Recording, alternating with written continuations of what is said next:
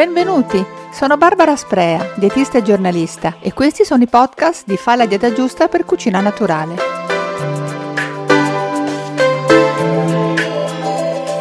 L'argomento di questo podcast, come costruire pasti leggeri antistress, nasce dalle particolari esigenze nutrizionali che abbiamo in questo momento e ha l'obiettivo di fornire, sotto forma di consigli pratici, le informazioni per prepararsi senza fatica dei pasti su misura e in grado di aiutare non solo il corpo, ma anche la mente.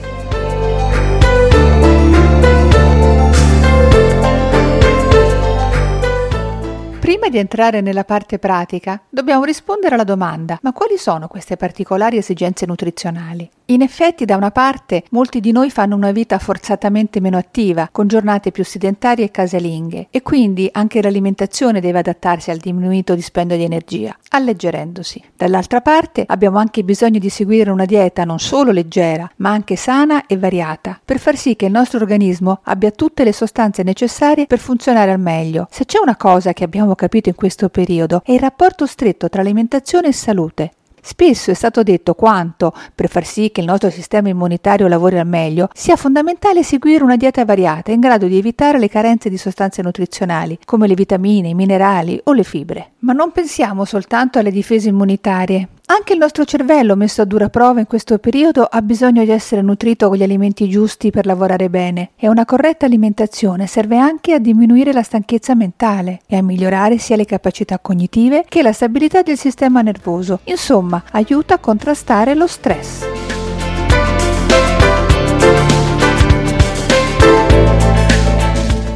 Consiglio numero 1. Non rimandiamo.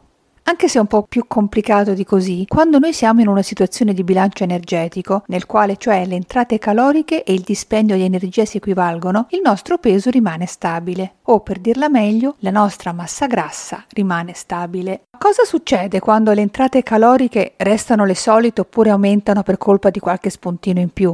Succede che l'organismo trasforma il surplus calorico in depositi adiposi, ovvero il nostro deposito di energia.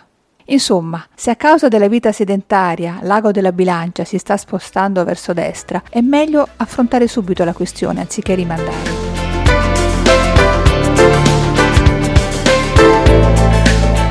Consiglio numero 2.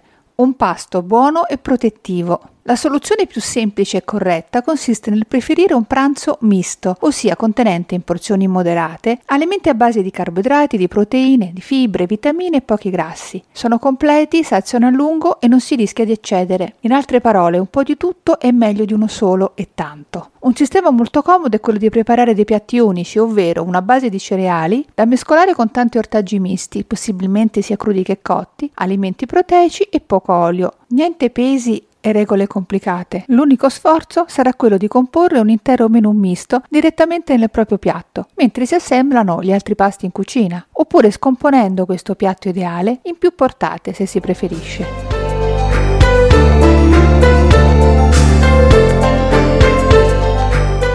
Consiglio numero 3. Cosa mettere nel piatto? Cereali, Cerchiamo di eliminare o ridurre il più possibile i cibi a base di cereali raffinati come il pane bianco, le focacce, la pizza. Al contrario, preferiamo alimenti a base di cereali integrali, almeno una volta per ogni pasto principale, che sono ricchi di fibre, sazianti, vanno bene sotto forma di chicchi, fiocchi, ma anche pasta o pane. Anche gli pseudocereali come la quinoa o l'amaranto o il grano saraceno, specie per chi è intollerante al glutine, vanno benissimo. Alimenti proteici. Tra quelli vegetali scegliamo i legumi, e poi anche per variare un po' i derivati della soia, dal tofu al tempeh, e il setan, che invece è la parte proteica del grano. Tra quelli animali preferiamo yogurt e formaggi magri, latticini come la ricotta. E se non siete vegetariani, carni bianchi magre come il petto di pollo o la fesa di tacchino. Affettati sgrassati o magri come la bresaola, però meglio limitarli il più possibile, magari una volta alla settimana. Ed ecco due categorie di cibi proteici e low cost che nutrono il nostro cervello un po' stressato e quindi vanno messi con regolarità nei piatti a iniziare dalle uova, che oltre a essere una delle fonti migliori di proteine, sono uno dei cibi più utili per le cellule grigie, per dirle alla Poirot, grazie al loro ottimo contenuto di grassi come i fosfolipidi e di colina. A queste segue il pesce azzurro, ricco di acidi grassi essenziali omega 3, indispensabili per la salute del sistema nervoso, ma anche della vitamina B12, altrettanto importante per le funzioni cognitive. Da segnalare che sia uova che pesci grassi come l'azzurro o il salmone contengono buone quantità di vitamina D, della quale si è parlato tanto in questo periodo, perché stati carenziali di questa vitamina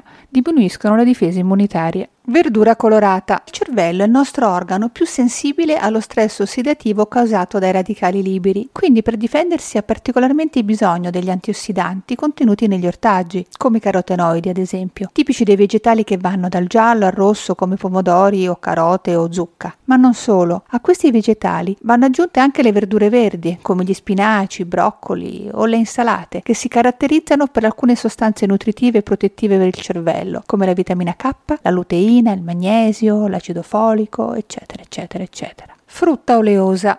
Ecco un'altra amica del cervello. Se non l'abbiamo già, prendiamo l'abitudine di aggiungere ai pasti un cucchiaino di semi, lino, girasole, chia, o di frutta a guscio spezzettata, noci, pistacchie, mandorle, nocciole, magari riducendo l'olio di un cucchiaino. Così facendo integreremo i pasti con tante sostanze nutritive importanti per il benessere di mente e corpo. E sebbene non sia proprio un seme, quando capita, ad esempio nelle bolle o le poké, è consigliabile inserire nei pasti qualche fettina d'avocado, altro alimento ricco di grassi buoni per il cervello, considerato anche anti-age del sistema nervoso e utile addirittura per migliorare le funzioni cognitive. Condimenti. Se l'olio extravergine resta il grasso preferito per condire i menù, ancora meglio se è crudo, tuttavia non bisogna esagerare. Oltre all'introito energetico, un cucchiaio d'olio fornisce quasi 100 calorie, gli alimenti grassi rallentano notevolmente lo svuotamento gastrico e perciò i tempi di digestione, rendendo quindi meno produttive le ore postprandiali. Calcolate perciò una media di 2-3 cucchiaini in totale a pasto, sia per cucinare che per condire. La frutta anti-age. Lo sappiamo,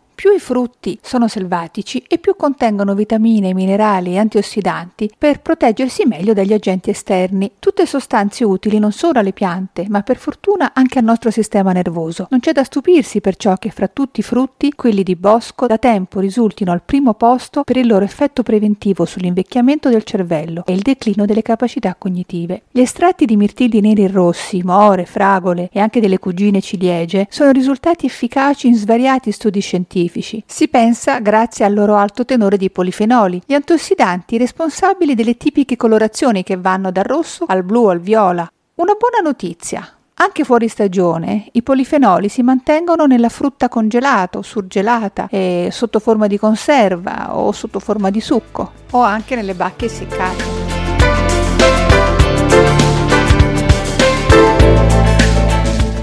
Ultimo consiglio, diamo da bere al cervello. Se in media l'organismo è fatto per il 60% d'acqua, il nostro cervello per quasi l'80% è composto di acqua. Per la restante parte circa l'11% sono grassi, le proteine sono l'8%, le vitamine e i minerali circa il 3% e poi contiene pochi zuccheri. Insomma, già da questi numeri si evince l'importanza estrema di avere un cervello sempre ben idratato. Le cellule cerebrali hanno bisogno di acqua e di elettroliti, cioè il cloruro, il magnesio, il potassio e il sodio, per poter lavorare. In più l'acqua trasporta l'ossigeno necessario alle cellule per produrre energia, bruciando la benzina del cervello, ossia il glucosio. Già una leggera disidratazione è in grado di provocare confusione e stanchezza mentale. Per evitare i rischi bisognerebbe quindi bere almeno gli 8 bicchieri d'acqua che ormai si consigliano comunemente, aumentandoli quando si pratica sport o c'è una sudorazione maggiore del solito.